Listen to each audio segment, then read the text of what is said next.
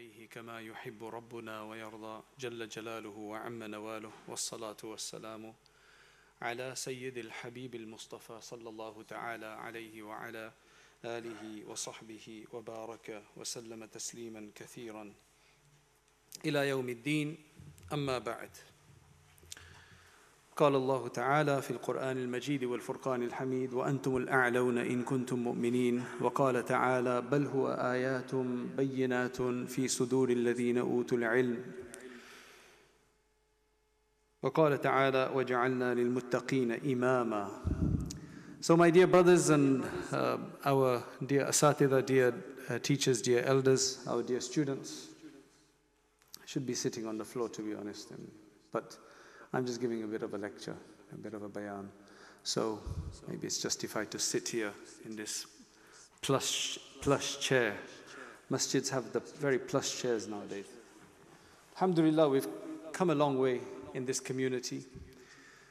The earliest immigration en masse, uh, where people abandoned their villages and came to this country to find a new home for economic reasons, started around the end of the 1950s, early 1960s. We've always had Muslims coming to this country. 1950s for University, Cambridge, and other places, 1920s, uh, Indian diplomats and other people. But in terms of big migration, if you think about it, many of the people sitting here, your parents or grandparents or great grandparents, whoever it was, started big uh, in terms of big numbers, 1960s and so on. Few masjids around then. I still remember in the 1980s praying in basements and small rooms with no plaster on the walls. Nowadays, Alhamdulillah, mashallah, look at what we have now in the midst. And it's so calm here, yeah, outside is the big market. But it's so calm here, Alhamdulillah, what a beautiful sanctuary that Allah subhanahu wa ta'ala has given us here.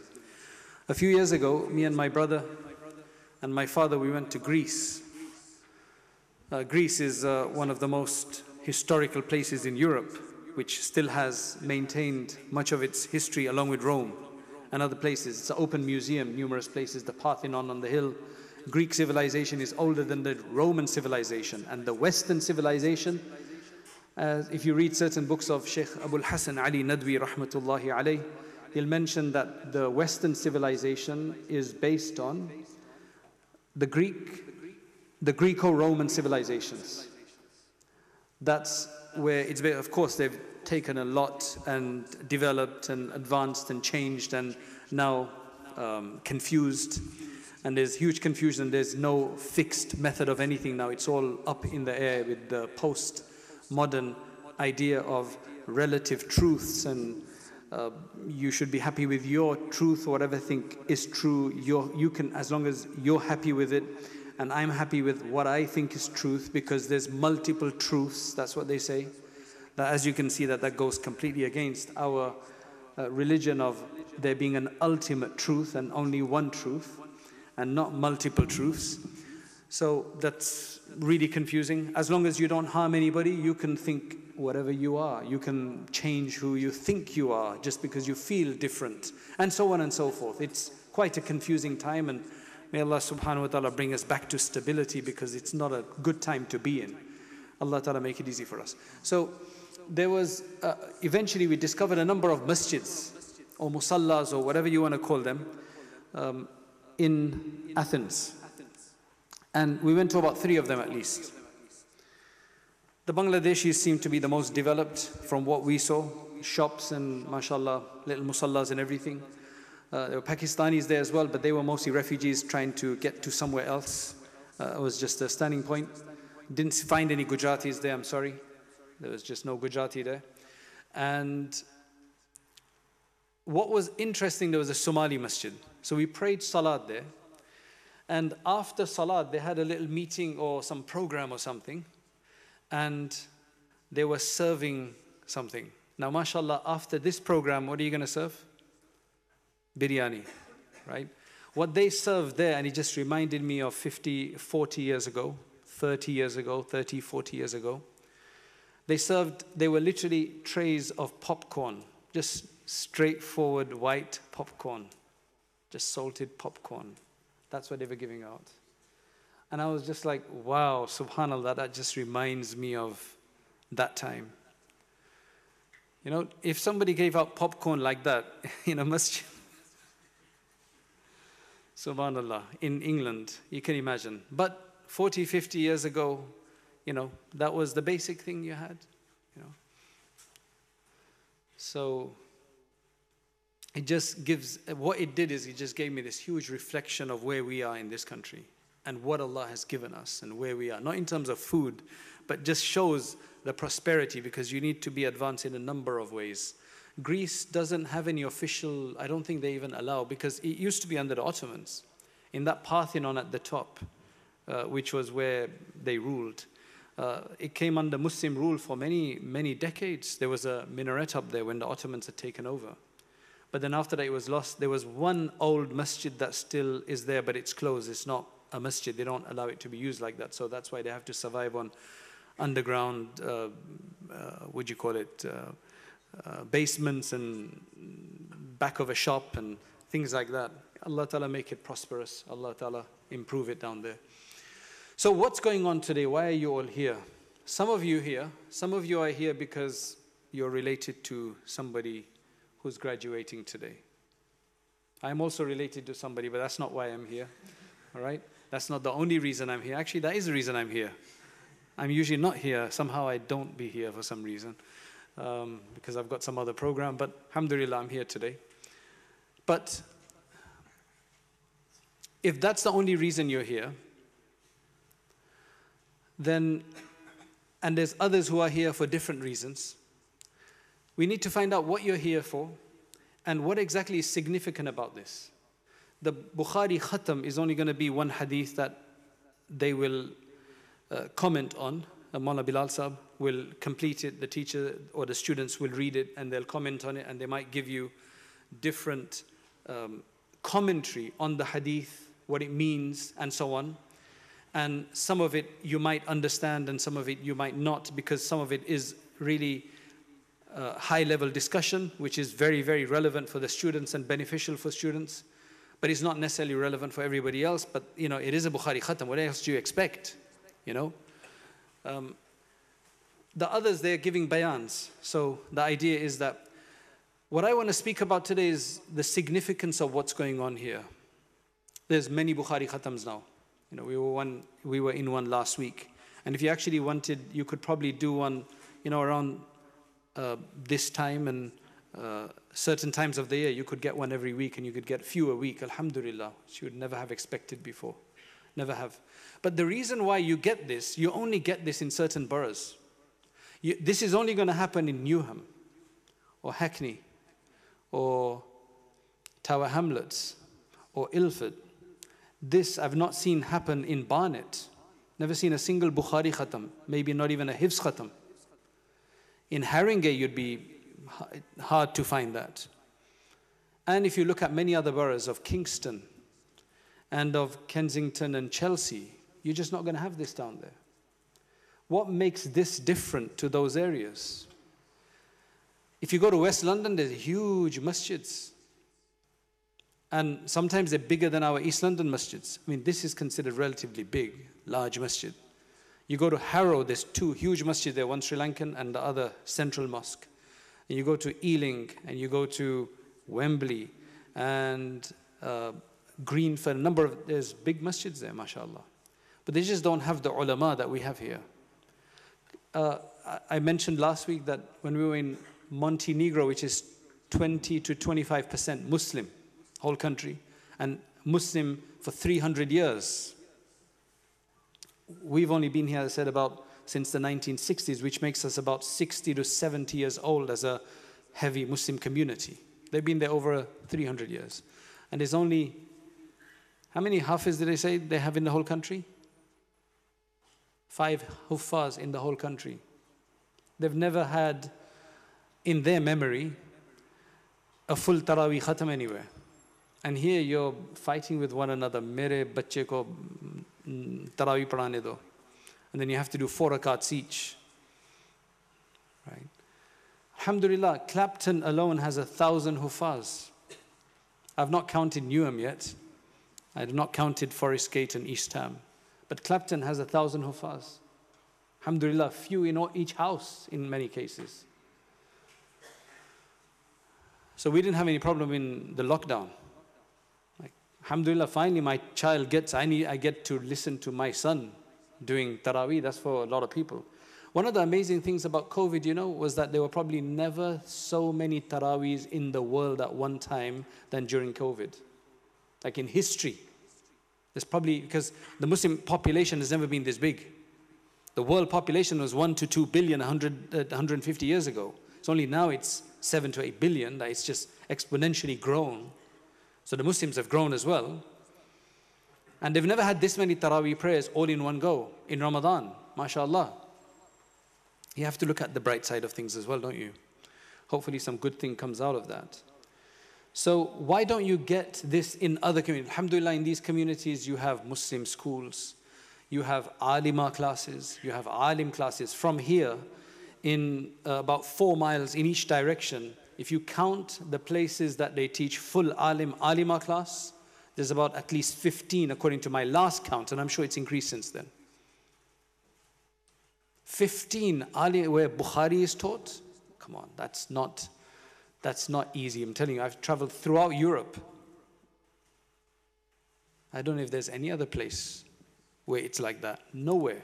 Look at Norway. I mean, which country do you want to talk about in Europe? Nowhere. So something's happening right, Alhamdulillah. But then, whenever things happen right for too long, people get complacent, and that's what the problem is. People get complacent. They don't understand what this Bukhari is for. First time there was a khatam of Bukhari when Hazrat Sheikh Rahmatullah came for Darul Probably the first khatam of Bukhari in England was in Darul Bury. When Hazrat Sheikh came in, was in 1981 or something. And they say the crowds were, because that was the first time you had something like that. Now people say, oh, another Hifz khatam. Another Bukhari khatam. It's not that significant anymore, but it is very significant. But it's not significant because only Bukhari is being completed. It's not only significant because Bukhari is being completed, it's significant for multiple reasons. Not only Bukhari is being completed, but Sahih Muslim, Sunan Abu da- Abi Dawood, Sunan Tirmidhi, Ibn Majah, and a number of other books that they've had to study, these students have had to study to get to this level. But what's the purpose of this? See, no community or culture can survive without several really important components. No culture can survive without, no religion can survive without certain components. One of the components, if we were to look at that just quickly, one of the components is money. Any civilization that wants to prosper, that wants to get their way in certain things, and that want to develop an infrastructure to build something and to fund things and so on, you need money. This world is all about money now. This is what the hadith says as well. The time will come when um, it will be the only thing to benefit will be dinar and dirham. So we can't say don't earn money. Go ahead, you know, become wealthy. It's just have a Muslim heart of what you want to do with that money. This is where the problem. We've got many, many wealthy people in this country. Amazing wealth, alhamdulillah, amazing wealth. Especially after seven years, you better have, otherwise, you're a failure. But the problem is, the Prophet, well, the Prophet ﷺ said how wonderful is a righteous, uh, is, is pure wealth in the hands of a righteous person. And Alhamdulillah, now we can say that there is a marriage take, many marriages taking place between wealthy people and ulama. Wealthy people and ulama.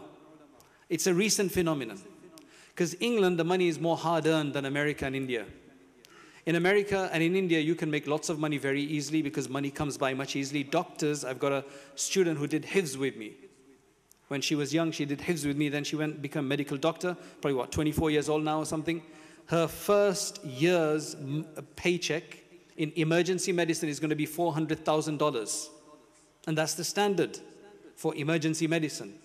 Doctors get paid anywhere beyond 200,000 and more dollars. I've seen in so many fundraisers in America that there'll be one guy, either a wealthy businessman or a doctor or something, and I'll say, everything collected today, whatever the total figure is that everybody will come up with, I'm going to double it. I've hardly ever seen that in England. Not to say that uh, it's because uh, money, I mean, I'm not justifying for those people that your money is hard earned, so don't give it. You got enough. Subhanallah, there's one masjid they, they recently uh, built their masjid, mashallah. He said the, you could tell where the heart is, where there's people, bus drivers, who've been collecting hard earned money for several years and they came and gave 10,000 pounds. And he said there's another guy who he knew. They have a whole port, uh, portfolio of, of real estate buildings to such a degree that every month they can buy a 700,000 house for their investment. That's how much their income is, and they can buy a house, a property, a new property every month, 700,000 pounds or around that price. So they went to them and didn't get anything. Why not? It's only one house you miss out. It's not even a house you want to live. People are struggling to buy a house here. These guys can buy cash. They're competing with everybody else who's going to try to get a mortgage. But that money doesn't come because there's no heart. The money has to be there, but not in the heart. The money has to be in your hands, so you can actually use it. And if you want role models for that, this isn't the time for it, but listen to the story of Abdurrahman ibn Auf radiallahu anh, how he became a billionaire. But yet he was able to just give away money like as if no problem. Give away all of the proceeds of a major uh, caravan of uh, trade that had just come back. Just because Aisha radiallahu anha mentioned something about him, he said, No, I'm going to go into Jannah running and not crawling. And he said, all of this is in fi sabilillah. You know, it's there. You know, I'm not speaking to anybody in particular. It's just if that's your position. So alhamdulillah now, there are lots of wealthy people that are coming together with ulama and they're doing projects and inshallah I can see that. And what they're doing is, is not just masjids anymore. We need to think beyond the masjid. Right? Because alhamdulillah we have masjid. We still have need masjid, but beyond that, infrastructure for the next generations. Okay, the second group of people we need, where's Mufti Sadr Sahib? He's not here. He would be very happy with this. The second group of people we need in any Muslim, in any, for any religious uh, group to survive is politicians, especially in a democracy. If you're in a dictatorship, then Allah Ta'ala bachai, right? Then it just depends on what kind of dicta dictatorship it is or whatever it is. But if you are in a democracy, then remember this it's just something that occurred. If you're in a democracy, if you are not in the driving seat, or if you're not a backseat driver or next to the driver, you're not going to get anywhere. There's nothing you can do in a democracy without you being in the driver's seat or being next to the driver, the friend of the driver, or the backseat driver, telling them where to go. You're making this mistake, you're making this mistake. If you're not there, they will not speak for you. So stop complaining and either become a driver or next to the driver or a backseat driver somewhere. This is what other successful groups have done, and you're jealous of them. Why they got this? Well, they did it because of a reason, because they thought about this. This is the democracy. Democracy means whoever drives, they get somewhere. Right? I know it's tough to become a driver or to be a backseat driver, but money helps, and lots of other things help. Numbers help, votes help, lots of things help. But as I said, I'm just doing this purely as an understanding of what are the clogs, what are the integrals and the pillars for the preservation and advancement for any society. Otherwise, you will die a death. Alhamdulillah, we do have some good politicians. And then we have others who are Muslim, but they're career politicians, that they don't even want to be known to be Muslim, which is a bit sad. It's very sad, in fact. But we need more. Number three, you need Muslim thinkers for think tanks and policy making places. You can't, I mean, mashallah, uh, there are many, many students I see at university. Don't just go to university so that you can go there to get a good job where you're just going to make money and go home. How about developing and going beyond that to a policy making level? So you're not just constantly being consumers, earning a good wage, and consumer, consumer, consumer, putting the money back in, right? Because you're just so enticed by all the glamour that they provide somebody in Dubai, this is what they say, is that Dubai, you can earn a lot of money, but a lot of people just end up spending their money there because it's just so freely, uh, good things are so freely available that take your money away from you. So then what's the point of making so much an effort, right? If you're not going to do it in the right places. So you need a lot of infrastructure. You need a lot of infrastructure. Muslims need to be in every infrastructure job there is. so that they can provide when there's a need, so they can provide, especially contributors and stop being consumers. Stop being just consumers, start being contributors. And number four, so you need money, you need thinkers, you need politicians or uh, politics, and number four is you need the ulama. Because without the ulama, you might have Muslim politicians, but they're not going to do the right thing. Who's going to give them the righteous mindset, the guidance of where to use things? You can have lots of money, but if there's nobody to direct where that money goes, that money is going to go into the wrong places. There's people out there spending money to, uh, that are from other countries. They're spending money so they can become a knight, or they can become an earl, or they can get some kind of British honor. I don't know for what, for who. Maybe to show a few friends. And that's what it is. This is what we do. Um, there's one area that I've seen everybody has a nice car. There's a nice houses, so everybody has a nice car. So what's the next step? Because you got money, you need to spend it somewhere. Personalized number plates. It's just the trajectory of when you have lots of money, disposable income, you know, then holidays and, and so on. Fine, enjoy yourself, but think about the deen. Don't just think about your generation, let's think about what's going to happen in 100 years. That's what's important. Where is it going to go in? And we have to set all of this up. But without ulama, you can't have the other three centers, the other three places function correctly. Ulama have to provide guidance. And you can see that on a micro scale in terms of the difference between places like Tower Hamlets and Newham and Ilford and Hackney compared to these other boroughs, where they struggle, which they don't even have proper maktab. They don't have proper places for children to study. So many of the children are studying online with one, some Maulana or Hafiza from Pakistan online. It's not the same experience. It's not the same experience. If you do want to go and move out to Chigwell, fine, go, but then go and establish a masjid there. Don't go there to escape. Because believe me, I've seen, uh, we get the issues of the people and what happens to their children eventually. You might maintain it, but your children won't. You really, really have to start thinking about this. Not just our survival right now, but the survival for a hundred years later. We need to set things up for 100, 200, and 300 years later. And not just for here.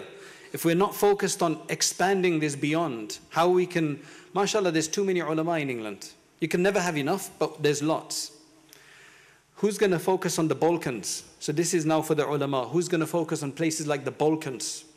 There's a huge amount of, and they're all Muslims there. It's not even about doing eh, da'wah to non-Muslims. It's just about providing infra basic infrastructure. What we did here for 50 years, providing that in that. But there's a bit of a struggle. Alhamdulillah, the South Africans from one side of the world, they've gone to the South America in a number of countries there like Venezuela and Chile and other places and they've started pr providing the basic infrastructure for people who had been Muslim for over 100 years but have now lost it. These are primarily people from Syria, uh, Syria and Palestinian origin that have lost their faith down there. This is what happens when you don't have structure like this.